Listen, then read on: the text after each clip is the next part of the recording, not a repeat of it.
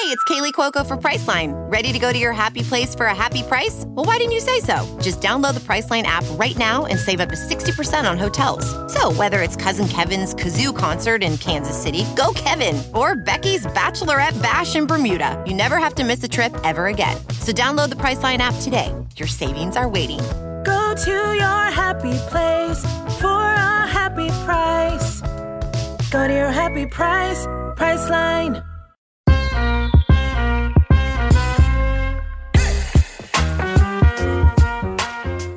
Hello and welcome to Baseball Bar-B-Cast, the only baseball podcast in the world thinking beyond sell the team. We're going to buy the team. I'm Jake Mintz. That's Jordan Schusterman.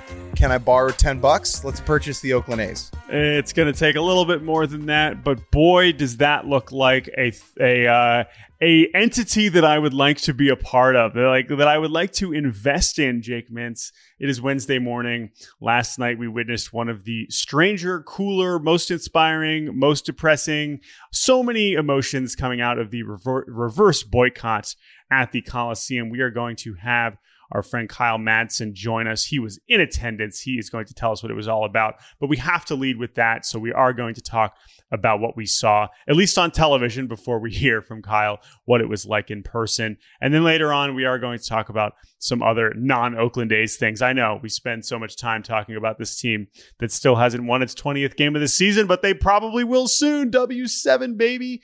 Later on, we'll talk Subway Series.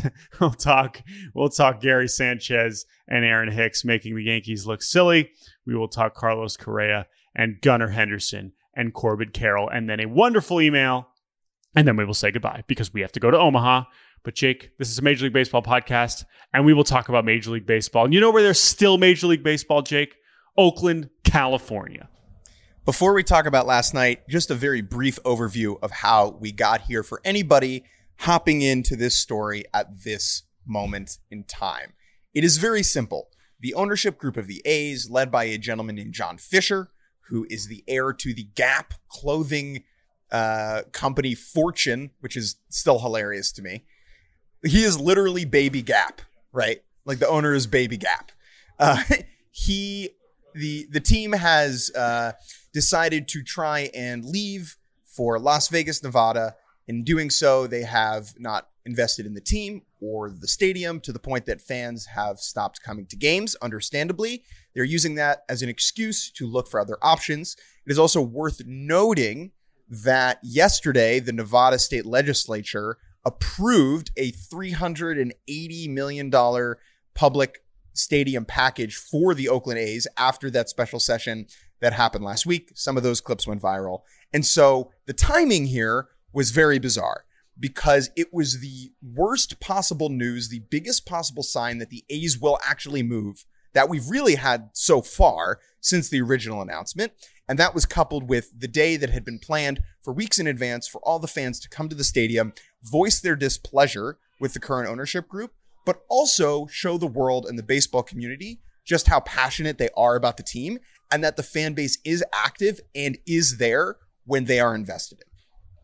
Yeah, and I think we will. I'm excited to hear, from Kyle how it really felt in the stadium. But to your point, yeah, it was both the perfect time to kind of react to that and to feel that even stronger with that news coming out yesterday, and the worst because it kind of started to set in more. Now, there are still many more stages of this process, many more bills that need to be passed, relocation, processes within Major League Baseball beyond just the Nevada government that are going to happen. But we know that this is where they are trying to go, and this does seem like where it is going to end up. And so to your point, for that to drop yesterday to almost power this movement even further, maybe that news is what drove an extra 3,000 or 5,000 fans out yesterday.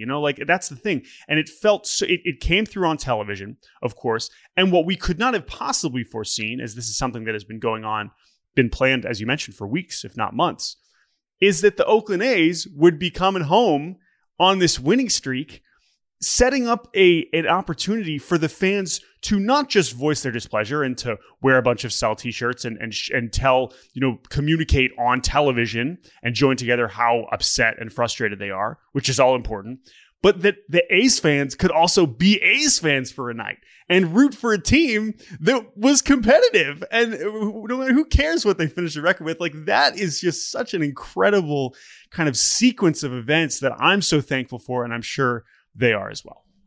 If the Rays had come out yesterday and mollywopped Oakland into submission in the third inning and won 14-2, it would have been a very different tone at the end of the game.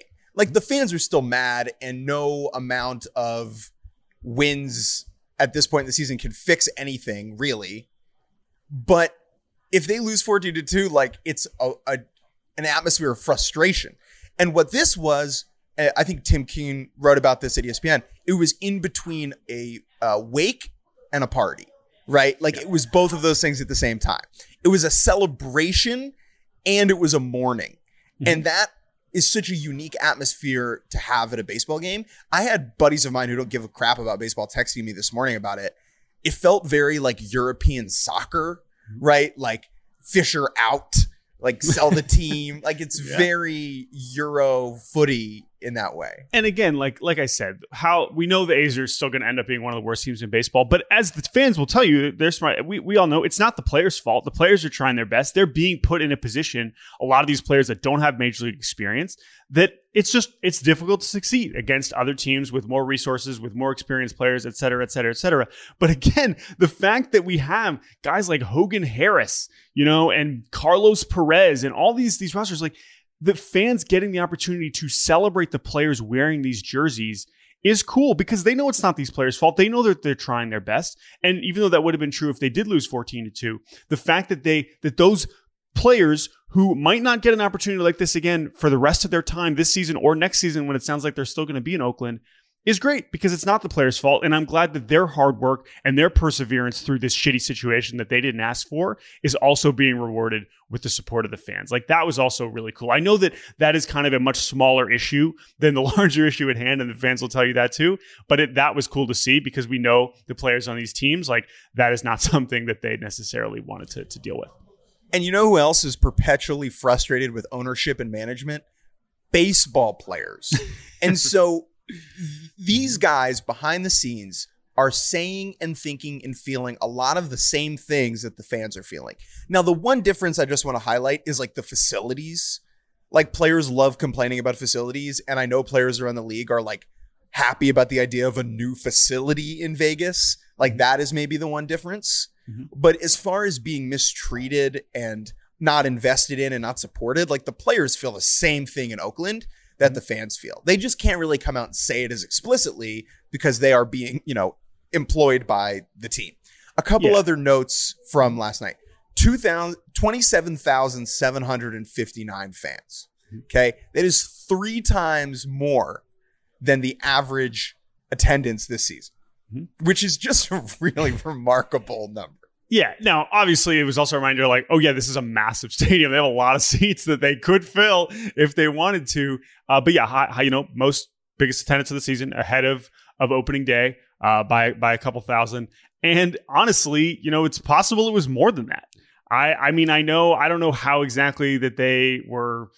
I would love to understand more the exact science behind how they announce attendance for Major League games, because oftentimes it's the opposite situation. You look around and you say, wow, there's 3,000 people here. And they say, announced attendance is 8,142. And you're like, that is not true. There is no way that is possible. In this case, it was like 27,000. I don't know. It might be more than that. It was certainly a lot of people. And what the A's did something very bizarre a couple of hours before first pitch, where they announced that they were going to donate all of the ticket proceeds from this game. This is the team, okay? Announcing that they're going to donate all the ticket proceeds to the Alameda County Community Food Bank and the Oakland Public Education Fund, which is great. Community investment's great. These big teams donating money to where they are is great, whatever. But they announced a specific dollar figure, which is weird, because which was, again, $811,107. This team is basically saying, if we sell 27,000 tickets, we make nearly $1 million, probably more than that with like food, drink, and all this other shit, right? Parking, whatever. Like, we make $1 million a game. Mm-hmm. And it's like, okay, then invest in the team. It's like, why is your payroll $40 million? Like, it was this thing where it's like, okay, good. Now, to what ends are you winning a PR war at this point? Because sure, it's nice. Obviously, no one's going to say it's bad to donate $800,000 to the city. That's great. But if this is your way of saying like, well, here's a nice thing we're doing on our way out, like, weird. And also admitting how much money you're making anyway, which we all could have inferred regardless, is ridiculous. Which also brings me back to another point that I want to make. And maybe we'll get into this with Kyle a little bit, but it was just a reminder of how little it takes for fans to fucking care, right? Like to give them, and I know this was a complete unique situation, but again, I keep thinking about the Reds, right? The Reds are another fan base who is not happy with their ownership for reasons that make all kinds of sense. And at the end of last season, like, that's really what it felt like we were heading towards. It's a similar kind of thing. They had 2 months ago, they had the lowest attendance that they've ever had, also against the Rays on a Monday night or on a Tuesday night. Like, that just happened this season. All it takes is just getting a couple players that you have actually cultivated and developed and brought up together. And I know A's fans are like, yeah, well, we've done that and we've traded them away, and that is a bigger part of the problem. But the point is that it doesn't take a lot. Like, fans want to care. They want to go to the game. You just have to give them the smallest inkling that you are pushing towards something, that you are building something, and that you can bring up one exciting young player or exciting young pitcher. And we even felt that for an ounce when Mason Miller came up and threw 100 miles an hour. Like, it was all these small little things. It doesn't take that much. We're not for fans to desperately want to care. And so that's what makes all this so sad, right? That's what makes all this so frustrating and infuriating, but also cool to see for at least one night. One final thought here, right? What does this actually accomplish? Because in a bubble, in a moment, it is remarkable, it is impressive, it is commendable to the grassroots community organizations in Oakland that put this together, that raised the money to give away 8,000 T-shirts that said sell on them, right? To get all the people quiet. There was the moment where, because they've been in Oakland for 55 years, at the beginning of the fifth inning, they had everyone in the stadium silent. Jose Siri hit a double, and then they broke in to sell the team chants that were deafening, right? That level of organization is remarkable. It's impressive. Okay, but what does it actually do? Are the A's are leaving. I have reached a point now where, like, I know there's a lot more hurdles. This team is going to Vegas. Right. That is, in my mind, like, that is happening. So what is this doing? This is showing other ownership, potential ownership groups around the country and around the world that baseball can work in this town if they are invested in. And so I joked earlier about the sell T-shirts. They should be really saying buy T-shirts, because what A's fans are saying, hello, we're worth it. Right. Like, whether it's Fisher is not going to sell. That's not happening if they get the stadium in Vegas, right? Mm-hmm. But they're hoping that someone else comes in and puts baseball back in this city, because the city deserves it. That was just my takeaway, man. I was just so impressed. Mm-hmm. Like, the gears of capitalism will win, usually, right? In this society we participate in every day. But for a day, for a moment, for a glimpse, for a fleeting evening, A's fans and their passion and their joy and their unity mm-hmm. created something that they'll have for the rest of their lives. And if it all falls into place like a fairy tale, baseball will be in Oakland once the A's inevitably leave. Yeah, we'll see. All right, well, we're going to take a quick break, and when we come back, Kyle Madson will join us and give us an on-the-ground report, give us a little bit more color regarding what it felt like to be in the Coliseum last night. So we'll be right back here on Baseball Bar-B-Cast.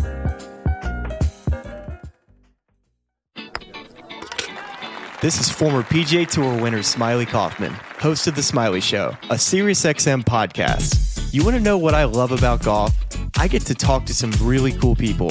I get to walk the fairways of the best courses in the world with the best players in the world, and I get to share it with you every single week.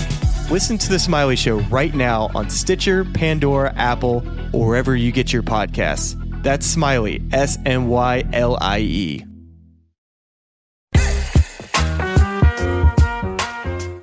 And welcome back to Baseball Bar-B-Cast. Our conversation on the reverse boycott rolls on with someone who was there doing some reverse boycotting himself, Mr. Kyle Madson. Kyle, thank you so much for joining us. Welcome to Baseball Bar-B-Cast, my friend. This is one of the best days of my life. I'm not going to lie. You guys do such a good job with this pod. I'm so happy to be on. You are way too kind. Kyle, before you say nice things about us, please establish your credentials. Why were you there last night? Why was this an important night to you? And I guess, you know, what's the day job so people sort of know what you're about?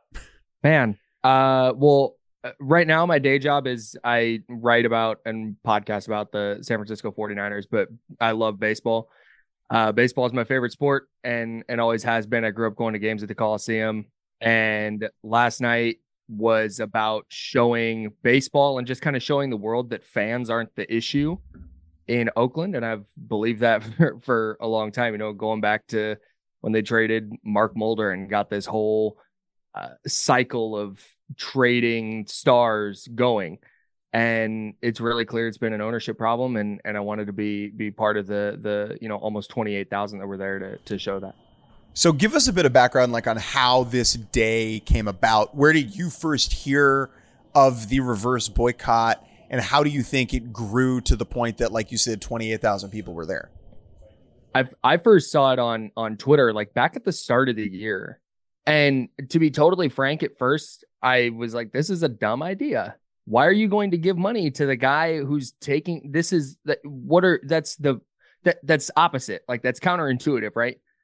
And then it was kind of there, and you'd see a retweet of a post about it every once in a while. But I was so worried that it was going to be 10,000 people, and they're playing the best team in baseball. Like the Rays are loaded, and like, okay, cool. They're going to go get housed by the Rays, and 10,000 people are going to show up, and it's just going to make us look really bad. But then in like the 5 days leading up to the game, it was all over the place. And there's news outlets covering it locally and nationally. There's a bunch of people who I didn't even know liked baseball on social media that, you know, talking about getting their tickets, and they're giving away tickets, and local radio stations are giving away tickets. So in the last kind of week, it ramped up to a new level. And I think that's why there was such an incredible turnout.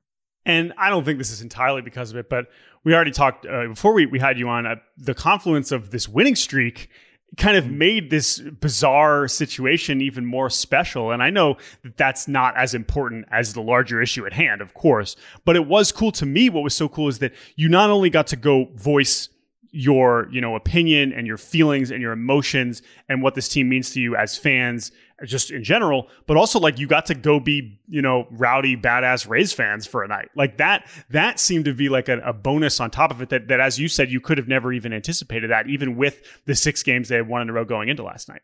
Yeah, the Rays beat them 11-0 on consecutive days earlier this year. That's kind of what I was a little bit worried about. And frankly, if they get smoked last night, it doesn't go the same. I think people show up and it's loud, but I mean, from the first batter, you heard it. The energy was super high all night, and then they go down a run, and it wasn't like, oh, they're going to lose. If they had lost 8 in a row and they gone down by a run, it would have felt like they were down 10. But they've been winning, and they go up 1-0, or they go down 1-0, and then they make it 2-1. And at that point, it felt like they weren't going to lose. And I think part of the reason the energy was so high, like you said, was it was this feeling of, hey, this team's not going anywhere. There's no delusions. Nobody in that stadium thinks they're going to the playoffs. They could break I was thinking about this last night. They could break the Guardians winning streak and still be like 15 games under 500. Yes. That's where they're at. They well, and that's I made this point on Monday's show, where it's just like the most amazing thing about their 5-game winning streak at that point is that it further highlighted that they were 12-50. They were 12-50. like this is that's not a record a Major League Baseball team should have. But here we are. But to your point, I feel like it made it all the more special, and that translated on TV also. But Jake, go ahead. Well, I actually want to know about what wasn't on TV. So I want to know about the parking lot, because if you've ever been to the Coliseum, it's a big ass parking lot. Like that's a parking lot. It's a colossal parking lot, and it seemed like the energy, like in the stadium, the team can control things a little bit. Mm-hmm. Outside the stadium, they have no control. Zero zilch. Mm-hmm. So describe to me what the vibe was like in the parking lot before the game. It felt like a playoff game. And I thought that, so I took Bart in, that's our local Bay Area rapid transit, our train. And I took Bart in, and when I transferred to the train that was going to the Coliseum, it was all green. And I've never seen that. It's like 3 hours before first pitch. And that already, but nobody wanted to be like loud and rowdy on the train. But as soon as you got off and you were walking across the ramp to get to the stadium, there was just like a palpable buzz. And then the 68s, the group that's, you know, kind of behind the grassroots effort to keep the team here in Oakland, had a big tailgate out in the corner of the parking lot. And it felt legitimately, I keep saying playoff game, but that's what the atmosphere was like. Again, 2-3 hours before first pitch. It's just people ready to be loud, people ready to show their support. People, A's fans have been dragged for so long because, I mean, of course, people aren't going to know what's going on with ownership and the team trying to move. Like, that's not something that somebody in Pittsburgh or Cleveland gives a damn about, right? Mm-hmm. So that opportunity and the support from baseball fans around the league and nationally, I think really got people up to party. Because you have a lot of people being like, LOL empty stadium picture, right? Right. And right. There's context behind why those pictures exist, but Twitter and social media is not a place for context and sophistication and nuance, as we know. Were people in the parking lot mad? Like, were people, I'm sure people were frustrated, but was there anger? Yeah, I think so. Not outwardly towards each other. Like, it was very cordial, and it was beer and substances and you know, just a normal tailgate. It was people having a good time. The jerseys weren't the only thing that was green. Am I right? Yeah, no, that's a great point. Yeah, that's a very good way to say it. Yeah, no, there were signs like actual like cardboard signs, that weren't super nice. And that was like, there was definitely vitriol. Like, you heard "sell the team" was the chant for most of the night. It's not, and that's not a, hey guys, could you maybe do this? Like, people were pissed. And I think there was, on top of the energy of 7 wins in a row and wanting to keep the team here, I think there was definitely some anger and frustration being let out by people who either have or who have not been to a game in the last, you know, 10 or so years. Well, and another part of it that, of course, you see the people with the jerseys, with all the former A's that not that long ago, you know, and are now starring on other teams. And that's been part of the frustration is they have built up these teams and then torn them down on purpose. They're not the only team that has done that. I mean, the Rays in some ways have done it a lot more successfully, but it was also kind of wild because it was 4 years ago. These two teams were in that 1-game wild card. There were 54,000. It was double the number of people that were there last night at that game. And I know Oakland ultimately lost that game because Yandy Diaz was like, "Hey guys, I'm actually one of the best hitters in the world. You that guys just brutal. Don't know it yet." Were you there for that? Were you at that game? No, I was in Hawaii for that. Ooh, okay, but I was set up at a bar on the beach. So I'm at a bar on the beach and I'm ready. I'm ready to take off into the ocean. I was so confident the A's were winning that game. I was like, this is the year. They're going to figure it out. This is a really good team. And then Manaea falls apart. And by the 5th inning, I was like 4 Jack and Cokes deep and just went back to my room. I was like, no beach for me tonight. I gotta get out of here. So I apologize for harkening back to that. But the reason I wanted to mention that, and even, you know, the goofy 2020 postseason, obviously the fans aren't involved in that one, but like It was a reminder to your point of feeling like a playoff game. We've watched A's playoff games in this dumpy stadium multiple times over the last decade. Like, we know what it looks like. We know what this fan base can be. And that is what was also a great reminder. And it helped to your point that it was this close game against the best team in baseball with this winning streak. And that also felt important. And now the big question, and we sort of talked about this before we had you on, is to what end, right? This is actually going to make a difference or whatnot. But I'm just glad they had the opportunity. And you fans like you had the opportunity to do that and to feel that one more time, because what it felt like was also one last opportunity to do that when the team has been, you know, completely, you know, ripped down to like absolute studs, that it looked like, oh my God, we're not going to have a reasonable team to cheer for until they're gone. Let me ask this. Was it therapeutic? Do you feel better today about baseball in Oakland than you did a day ago? I feel good about what happened, but again, I know the reality of this. I'm not dumb. People aren't dumb. It's not like we went, oh, hey, 27,759 or whatever the number was showed up. They're not moving anymore. Like, John Fisher doesn't care. Right. Like, he sees, he lets He's not seeing the parking lot and is being like, you know what? Yeah. This is great. Yeah. Like it was, they don't give a damn, and that's fine. But the goal was to show that this was not the goal was to get John Fisher to sell the team, but that obviously is not going to happen. So the bigger goal was, hey, there's fans here. This is a market that can hold baseball. Like, look at the 1970s, look at the 1980s. This is a team that sold out that stadium, by the way, the same one, sold it out and had 2 million plus fans a year and had the highest payroll in baseball. Like, it's a viable baseball market. There should be baseball here. And that was the thing that kind of struck me the most last night is I don't know how you watch that on a Tuesday night against the Rays in the middle of June for a team that went in 18-50, and you watch that energy and you watch how people responded and go, oh, this is not a place that baseball should be. Mm-hmm. That's ludicrous to me. Yep. Because people want to care. They're not asking for much. They're really not asking for much. They just want to give you a reason to give a shit. They need a new stadium, right? Like, it was 28,000 there last night. That place is not equipped. The A's were not equipped to have 28,000 people there. Like, they weren't. And that was half of the capacity without Mount Davis open. So that place is just not built. They do need a new stadium, but going to Las Vegas, I don't think, and this is totally guessing, and maybe it's my bias, but I just don't think that you're going to get the environment in Las Vegas that you got last night in the middle of June with a bad team. If they invest in this team and they get a stadium that the casual fan who may or may not be a diehard, who may or may not know who Ramon Laureano is or you know, whoever, it at least wants to go to and at least wants to be part of. So, and that's what when Jake went earlier this year, we went to a game. We talked a lot about how, because this is why the stadium is such a big deal, is that no one wants to go because it's fun to go to a baseball game there, right? Mm-hmm. You do have to give them some reason for casual people to think it's cool and fun and enjoyable and easy and pleasant to just go to a ball game, even if you've never heard of any of the players. Because that can still exist, even if the team sucks. That is still possible. We see that in other markets. You can do it. It is a thing. It is a sustainable thing if you actually try.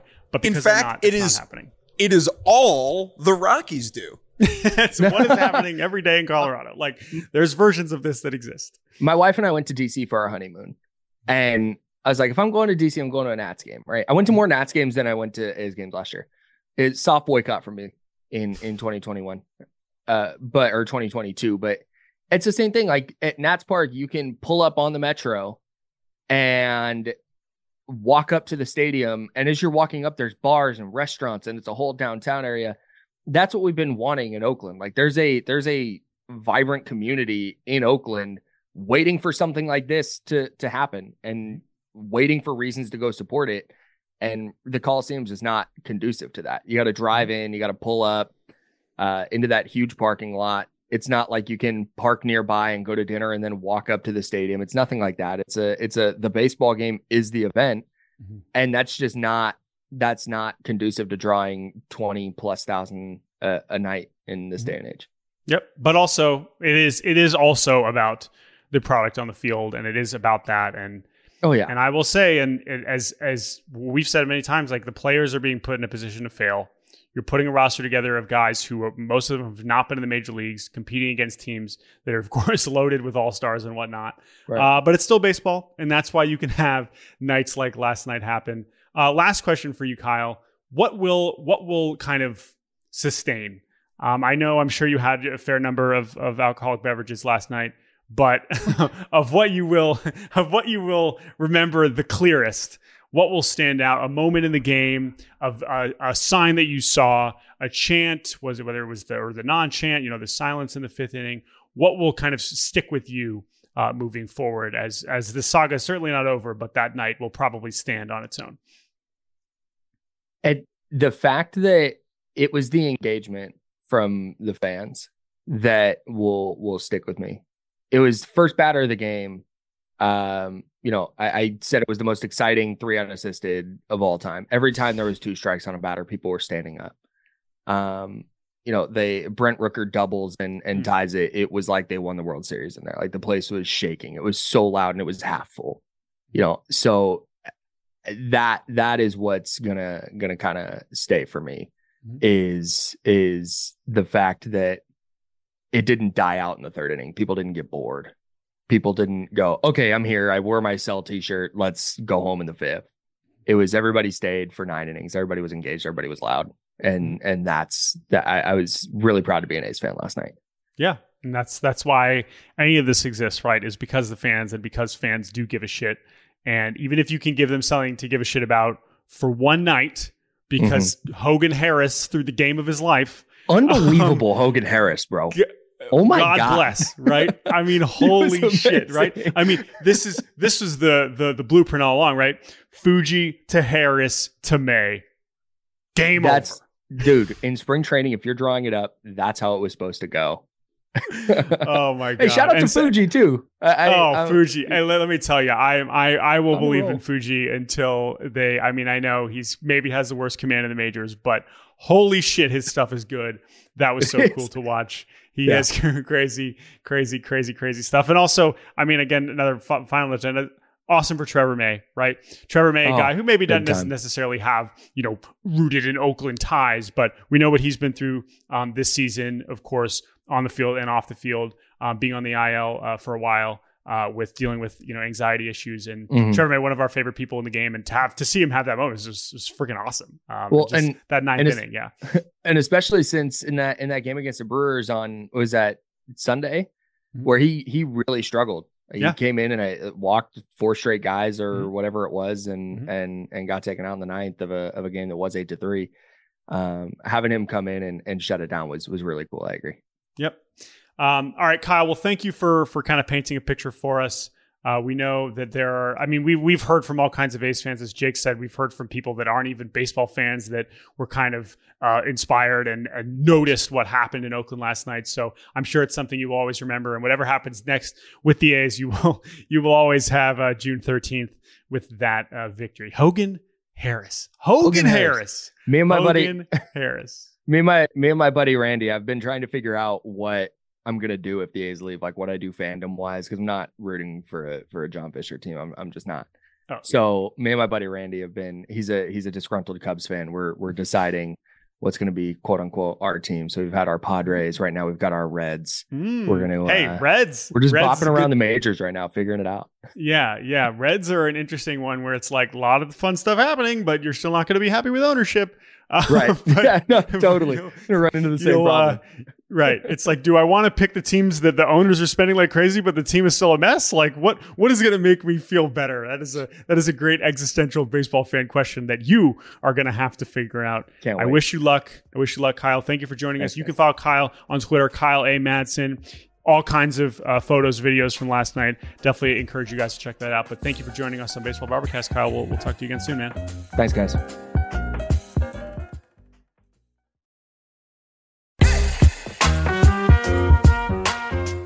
And welcome back to Baseball Bar-B-Cast. I'm Jake Mintz. That's Jordan Schusterman. Enough about the Oakland A's. We spent too long on a team with 19 wins.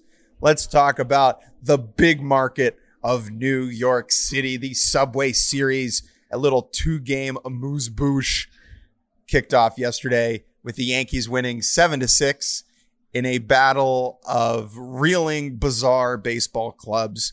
This game was mutually assured destruction. Very few people left the stadium happy. Luis Severino looked like crap.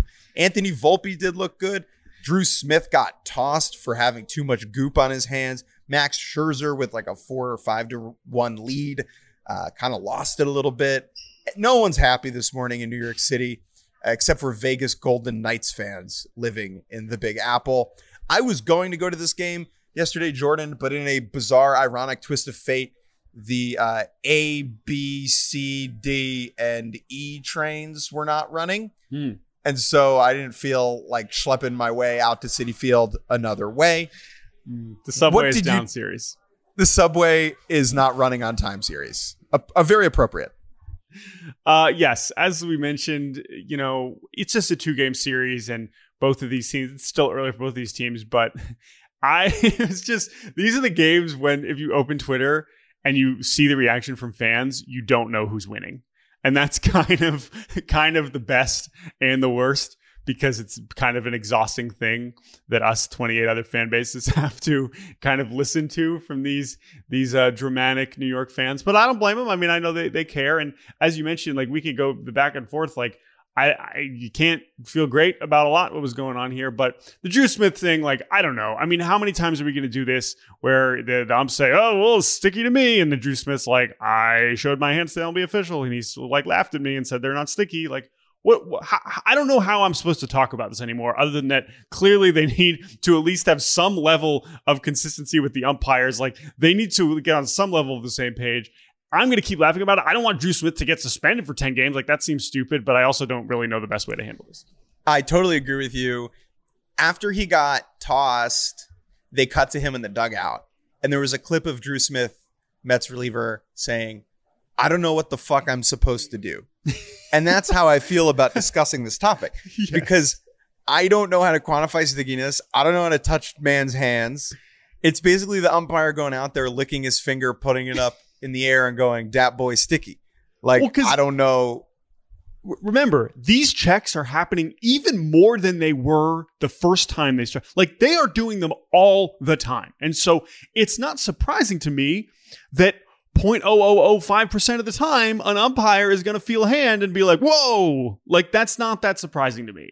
But at the same time, I don't know what it really says about where the sport is at, or what the Mets are doing, or Drew Smith's doing, and how it relates to Max Scherzer's sticky hands. Like, I just don't care that much. I really don't. I know it's, like, in theory, a spicy topic, but it doesn't. That's not what I come out of this game wanting to talk about. I want to talk about Anthony Volpe. I want to talk about the fact that Max Scherzer has just not been a good pitcher. Giancarlo Stanton homering at Citi Field for the 800th time or some shit. Like, that's what I want to think about. And, like, the end of the game, like, the big spot that Marte comes up in, and, like, Clay Holmes, like, the Yankees bullpen, which has just bailed them out over and over and over and over. Like, it has been quietly one of the best bullpens in baseball. Like, there are interesting things going on with these teams with a lot of anonymous players, which is kind of what makes it, I think, us less wanting to talk about the game itself, because so many of these players involved are just not necessarily, you know, the marquee names, particularly on the Yankees side, who rolled out an outfield yesterday of Bowers, IKF, and McKinney, and won. So, like, I just, like, that's funny. But to me, that's also kind of a microcosm of why the Yankees are where they're at, and why they're still somehow 10 games over 500, is that they do find ways to kind of win games. And the Mets have been finding ways to lose them. Absolutely. I have a quick idea here, right, about the stickiness. So it's not a sustainable model to send an old, wrinkly Pudge King in a black jumpsuit masquerading as an umpire, you know, to just touch a hand and say yes or no. You know who has a reputation for developing impressive technologies? You know who has a lot of free time on her hands is Elizabeth Holmes, right? If I'm MLB, I'm giving Elizabeth Holmes $50 million in prison, and I'm saying, I need you to develop a portable stickiness measurement machine, okay, that umpires can take, touch the hand, put it in the beep bop boop bop, and it says too sticky or not sticky enough.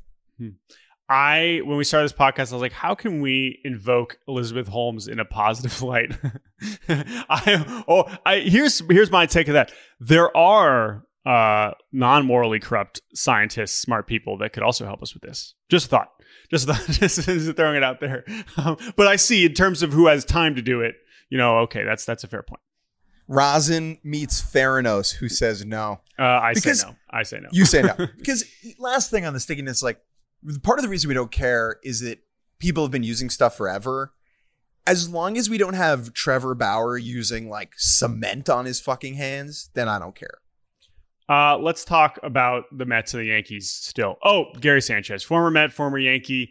I just want to take a moment to acknowledge the season that he is having. I believe he's up to 6 homers now with the Padres, which I believe Austin Nola has 9 homers as a Padre since arriving at the deadline 2 years ago. Gary has invigorated this Padres offense to a hilarious degree. And my favorite thing about this is that this is the third team he's been on this year. He signs with the Giants at the very beginning of the year. He goes to AAA and absolutely sucks. He gets released. The Mets sign him and immediately put him in the lineup. He absolutely sucks. I mean, he plays like 3 games. And then leave it to Preller, who is in absolute desperation mode, who I would have assumed would have signed him in the first place, but I guess was still caught up on not, holding the L of the Nola trade and I guess still believing in Camposano or whatever. Here's Gary Sanchez, who is slugging .681 through his first 13 games with the Padres.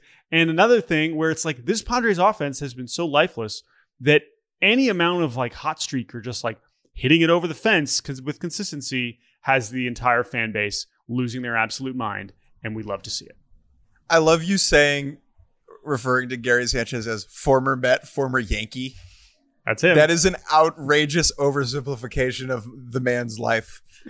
Yes. Former Twin, I guess, also more recently than the Yankees. I think most people have maybe forgotten about that part. But yeah, Gary, I mean, it's great. Like Gary hot streaks are as delightful. And by the way, if you watch him catch, he's still kind of doing some dumb Gary. Like he still had some defensive moments where it's like, what the fuck are you doing? But that's not really the concern of Padres fans at this point. Speaking of bearded ex-Yankees taking the baseball world by storm, Aaron Hicks. Oh my God. So the Yankees basically release Aaron Hicks and they eat $27 million remaining on his contract.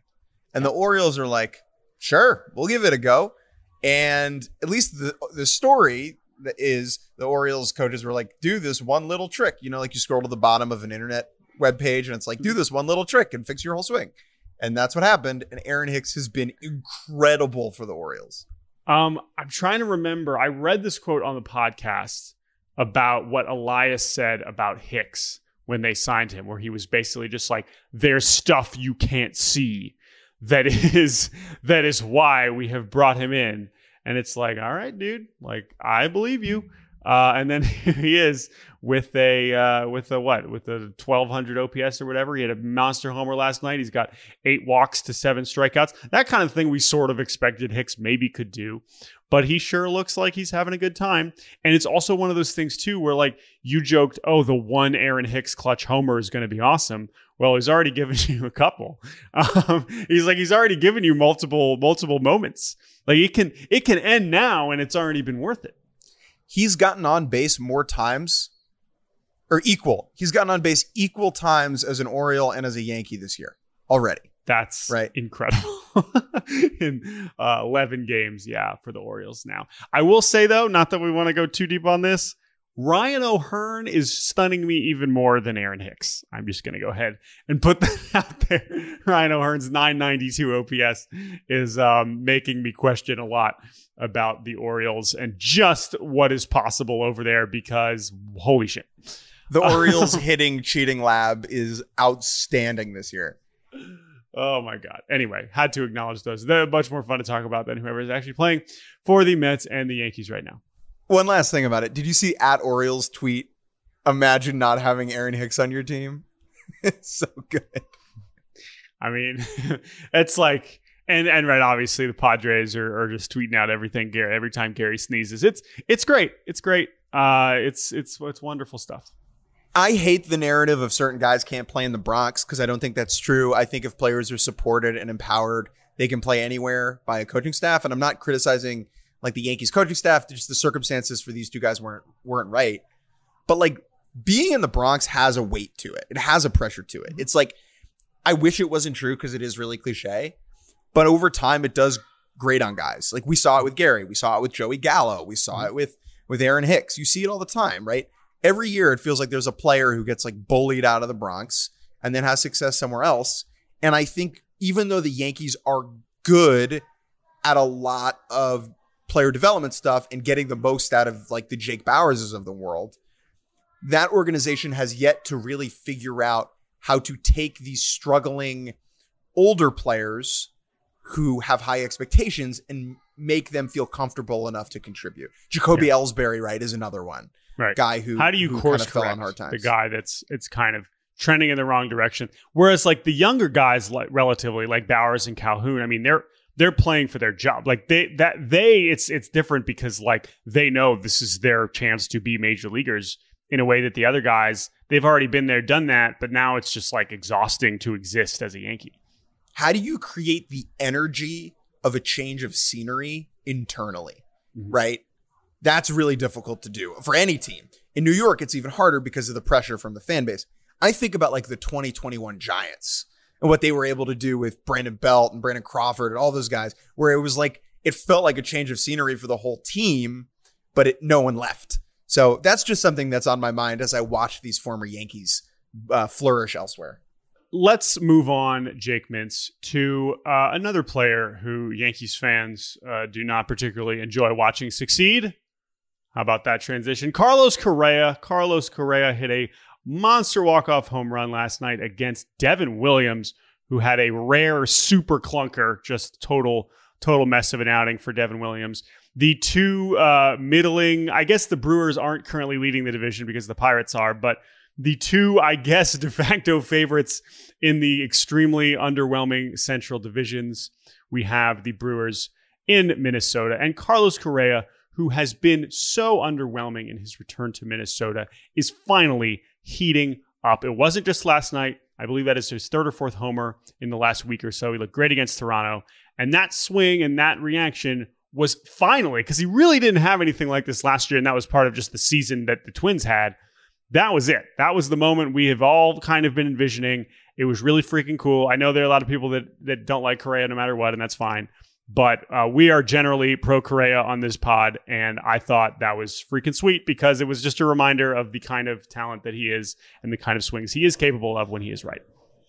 When he first did the watch tap celebration, like the It's My Time celebration, it was him kind of saying, when he did in the playoffs, I think against Eduardo Rodriguez, it was like, it's always my time. Like, it's me. When he did it this time, it was like, it's about damn time. It's my time. Like, I've been terrible. Like, I'm glad I'm eating up now. Like, yeah, it was about time. Now it's time. No, it was about time, I think, is probably what he was going for there. But yeah, no, it was cool, man. And then, you know, not a lot of homers hit off the Devin Williams airbender to the second deck. So, you know, you're putting a good swing on it there. And honestly, like, it hasn't just been Correa. Like, this Twins offense has truly been abysmal. And it's not going to take much to, not quite the same way it was like, you know, add Gary to the Padres, but even more so because the Padres have at least had Soto and Tatis has been good. But this Twins lineup right now, like, they're being carried by freaking Donovan Solano. Like, I know that Buxton has, of course, been hurt and Gallo has certainly cooled off since the beginning, but they need something. I mean, I know that Correa could be better than this. And this is, so, you know, his WRC plus is still 98, but we're trending in the right direction. There have been some signs of life from a couple of the younger players in Minnesota between Alex Kirilloff and Edouard Julien, who's been really good since coming back up. Royce Lewis has kind of held water since he got promoted. And so this team needs to win the division. They have to. Like, the fact that they're not running away with it even more is really embarrassing. They're so much better than a lot of these other teams. And I think that all it's going to take is like 3 weeks of the offense returning to where they should be, and they'll create some separation. I agree, because Cleveland over the last couple of weeks has shown signs of figuring it out, and Minnesota should be up by 10 games right now, and they're not. So, like, this is an opportunity that should really, really not go to waste for the Twins here, because I agree, like, they've clearly figured out the pitching. So the pitching has been marvelous. Pitching has been as impressive as the hitting has been underwhelming, and hopefully Correa can start to kind of turn that more in the proper direction. All right, Jake, we have one more topic before we get to an email, and that is something that if we did the show yesterday, we probably would have led off with, but then the A's beat the Rays for a seventh consecutive win, and a lot of other stuff happened in the Coliseum, so that's why we started the show with it. But Jake, Gunnar Henderson and Corbin Carroll, the top two prospects coming into the season this year by most outlets, I would say. Both of them just won their respective leagues player of the week, not rookie of the week, player of the week last week. And they are both just completely on fire. Corbin Carroll hit another home run last night. as did Gunner with the grand slam. The Gunner grand slam last night. Who do you want to talk about first? Because they are clearly interrelated, but they are also both different, very different kinds of players. So who would you like to begin with? Let's begin with Corbin Carroll, who is a very unique player. He is unique in that you can go to a baseball game as a neutral, casual fan for one night, and you can leave knowing that Corbin Carroll is a special player, because on any given evening, he'll do something that looks different. He moves different at the outfield, right? His swing looks a lot different than a lot of players. It's kind of almost the Japanese style, like kind of pulling out, not all the way Ichiro, mm-hmm. but like he's definitely moving his body towards first a lot as he swings. You just see that it's unique and it's different and it's special. And he has highlighted that since day one. And when the Diamondbacks gave him this enormous extension before he even played a game in the, a number of games in the big leagues, I know he came up at the end of last year. Mm-hmm. It was the type of thing where it's like, yeah, this is risky, but the Diamondbacks probably had like a bunch of conversations with the kid and they're like, oh, he's the real deal. Like sometimes scouting is not hard. Sometimes it's a conversation and 3 days at the park. What is hard and what is impressive is finding a kid like that out of a Seattle area high school when he's 18 years old.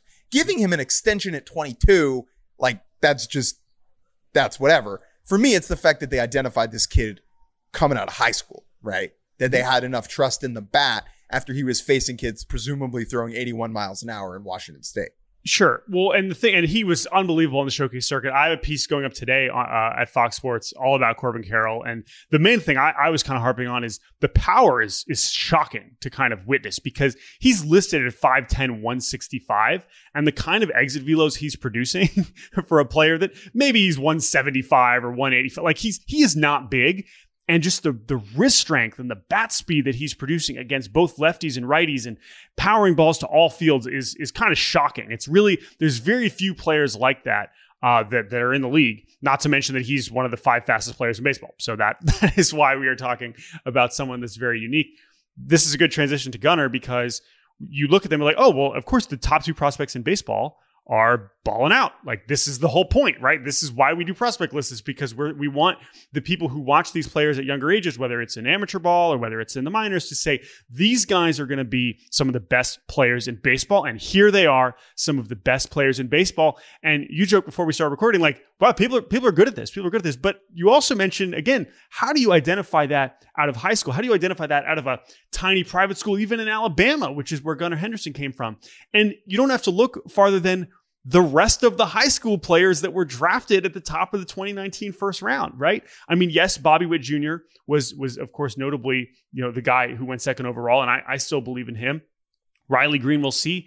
I think Riley Green can be good. C.J. Abrams, right?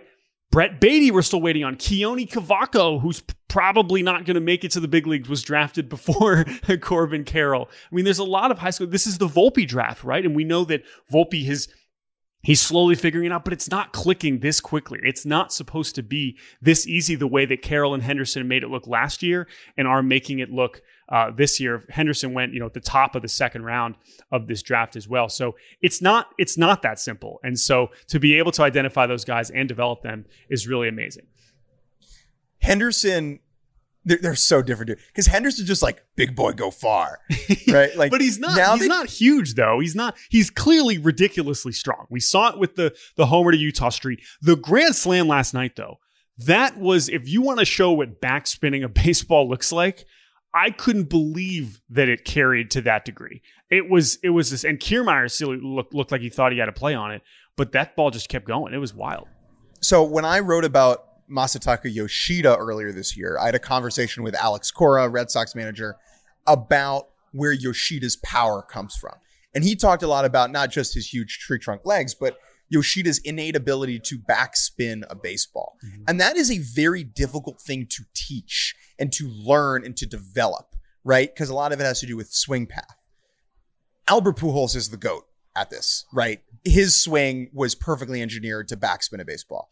But it's such an important thing that is so hard to learn, and just Gunnar Henderson has it. He can, that ball, the grand slam he hit out looked like a fly out to center, right? And the ball just took off to left center because it's backspinning so much it stays on plane up in the air. He's he's remarkable, man. And he was super passive to start the season. Yeah, at the plate, like he wasn't being aggressive enough to base to spots in the zone, and now he is, and it's I think it's starting to click for him. And he's a great at bat tour. And that's what we had been talking about earlier in the season. It's like, how worried are we about Gunner? And it, like, not really, because the at bats are still pretty good, but it's like, dude, you have this power, you have this incredible swing, you need to use it, because otherwise you're just going to keep striking out and you're going to keep walking and not really impacting the, you know, impacting the game on offense. Through May 21st, Gunner was hitting 192, 331, again, showing how much he was still getting on base. 354 slug through May 21st. Since then, which is, I think, 20 games, I would say, he's hitting 377, 421, 774 with six homers, two doubles, 1195 OPS over his last 16 games. So it's wild. Obviously, the Orioles offense was already pretty good before that, but he's really added a new level that is amazing. And they're both, 22. They're both, so this is it. I mean, these two guys are going to be, and the most exciting part about all of it is this could have been happening on two teams that were projected to win 78 games, and it would have been awesome. But instead, they're two teams that might win 90 games, and that makes it all the more exciting. 100%. Let's do an email, and then we will get on out of here. Jordan, people know about an immaculate inning, but what about an un-immaculate inning? This email comes from Logan. He says, hey guys, loved your last mailbag pod, especially all the strategy on designated milk drinkers. If you didn't listen to that one, you're confused right now. A baseball thought experiment I've been having is this. If an immaculate inning is 3 outs on non-strikes, what could an in-immaculate inning look like? I'd love to hear your takes on what that could be. Thanks, Logan. Jordan, what comes to mind for you? I love this, right? First of all, immaculate innings are, I know some, Aaron Goldsmith, I know of our Mariners broadcaster, obsessed with immaculate innings. When you get some Mariners pitcher has the first 6 or 7 strikes, you can hear him giddy on the mic for the possibility. So I know people really care about it, but what's the opposite, right? What is the worst possible thing? Well, the easiest thing is, I mean, to me, the unimmaculate inning has to end with you getting taken out, right? Or is it an inning that is completed? Like, I'm curious, is this an inning that is disastrous, or is it still an inning that you complete and get all 3 outs, but it is unimmaculate? What do you think? So it's not an inning if you don't get 3 outs. Great point. So you do have to get 3 outs. Okay, so we're implying we are assuming that we are completing the 3 outs. So what is the least impressive way you can complete 3 outs? I would say it could be just 3 balls scorched at like 115 to all 3 outfielders. That would be one way, but in some ways that's immaculate defense. 3 home run robberies in a row. But again, you would remember that but that is a good one, right? Because in theory, you have allowed 3 home runs and completed the inning. What are some other ways that would be the opposite of immaculate? In my mind, 16 straight balls to start the inning. Okay. Yes. 16 consecutive balls. No. Okay. Yeah. For a run. For a run. Straight. Oh, I thought it was just to load the bases and then still get. Okay. No. 16 straight balls to start the inning, and for whatever reason, your manager is like, leave him out there. Like, okay. Hey, use a lot of our bullpen last night. We're just going to have to eat 16 straight balls. I wonder if that's ever been like, that's certainly happened in college, but I'm trying to wonder if that's going to happen. You still need outs. Okay. Yeah, so 16 straight balls. And I think the play that is the least impressive for a pitcher, right, is when they allow a hit and yet outs are made on the bases by toot-blanning, by making mistakes as a base runner. And so what I'm envisioning is like the bases are loaded after 16 consecutive balls, and a ball is hit in the gap. Okay? Mm-hmm. The runner on third like falls down running home and is passed by both of the runners Both of them. Both runners are passing them. Both God. And somehow all three runners are tagged out on the play. You're basically asking for an honest, like basically a triple play incurred by the offense. Correct. So, like, running into a triple play is what you're hoping for after walking the bases loaded and walking in a run. And then allowing a hit. Yes. Because I think you could do the 16 straight balls or even 12 straight balls, you know, followed by a 3-0 count. They swing after 19 straight balls and they pop it out. And then maybe the next one is like a really unlucky liner to first base where the first baseman just steps on second and doubles the guy, or steps on first and doubles the guy off. I think it makes me think about a great baseball situation I really, really love is like tie game late, runners on second and third. Reliever allows a single, runner on third scores, runner on second is thrown out trying to score. And it's like you're losing, but there was just a great defensive play and the pitcher is like pissed as shit and the outfielder's on cloud nine. Mm-hmm. Yeah. Also, again, the other obvious point, which I think may have come up in other previous mailbag scenarios, is there's probably some pitch clock related answers that would have been interesting here. That makes me think that like, oh no, I guess that doesn't really make sense. I'm like, if we could get some catcher's interference involved, but that's really more helping the batter. I don't know. I do think that a lot of balls in a row, because again, when we think about immaculate, we think about, and also we think about just perfect games. We think about clean, right? We think about that it is like a spotless inning. It is very, very pristine in the scorebook and everything is very straightforward, and a lot of balls in a row is not that. But there's also the experience of when you're watching an immaculate inning, it's like, oh my God, is this dude going to throw another strike? And that's what I want the opposite of. Like, oh my God, is this dude going to throw another ball? Which also makes me think like hit by pitches also would probably help here. Wild pitches, maybe. Oh, maybe like a wild pitch like situation where it's like a bunch of balls and then a bunch of drop third strikes, but no, I guess that's still a strikeout. Ooh, I got it. Okay. 16 straight balls. You really want that run to come in. You really want, Run's you don't even just in. Want to load the bases. You want to walk a run in. Okay. You got to walk a run in for it to be on immaculate. Okay. And then 3 consecutive pass balls in which the runners are thrown out at home. Like, yes, the pitcher I think covering home. Yes. Thank you. Yes. Perfect ricochets, and that's how you like the pitcher has no idea where the ball is. The pitcher literally has thrown 0 strikes and gets out of it, but also allows a run. But you could no, actually, I think it's actually even better is you don't walk in a run. It's the 12 straight balls, bases loaded, and then 3 straight pass balls where all 3 runners try to advance and score, and they all get thrown out. So it's a scoreless inning. But they've thrown 0 strikes. That's it. We did it, Joe. We figured it out. All right. Great work, team. Thank you to Logan, who emailed us this. This is a great question. I want to give a quick shout out actually here before we go. Immaculate Grid. Do you know what I'm talking about? I'm vaguely familiar, but pump it because I want to hear more. A big listener of our show sent this to us. I believe this person listens to a lot of them, so shouts out. Didn't get a name, but if you go to immaculategrid.com, it's like a very fun daily baseball game. So I love like the New York Times crossword puzzle and the spelling bee and whatever, and this is kind of like the baseball version of that. I know we had like Wardle, which became MLB Pickle, and that one's great too. This one is more like historical, and you can kind of do it a little bit quicker and requires a kind of a different knowledge set. And it's super fun. I've been playing it every day. Highly recommend checking out immaculategrid.com.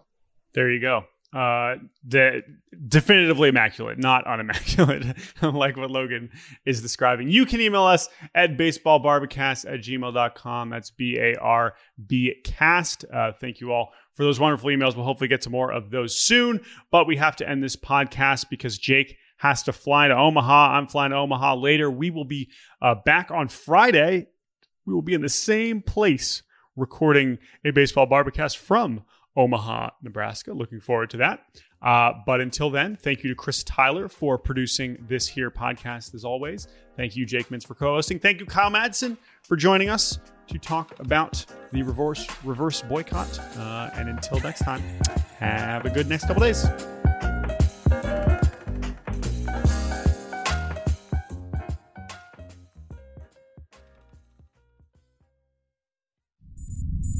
SiriusXM podcasts.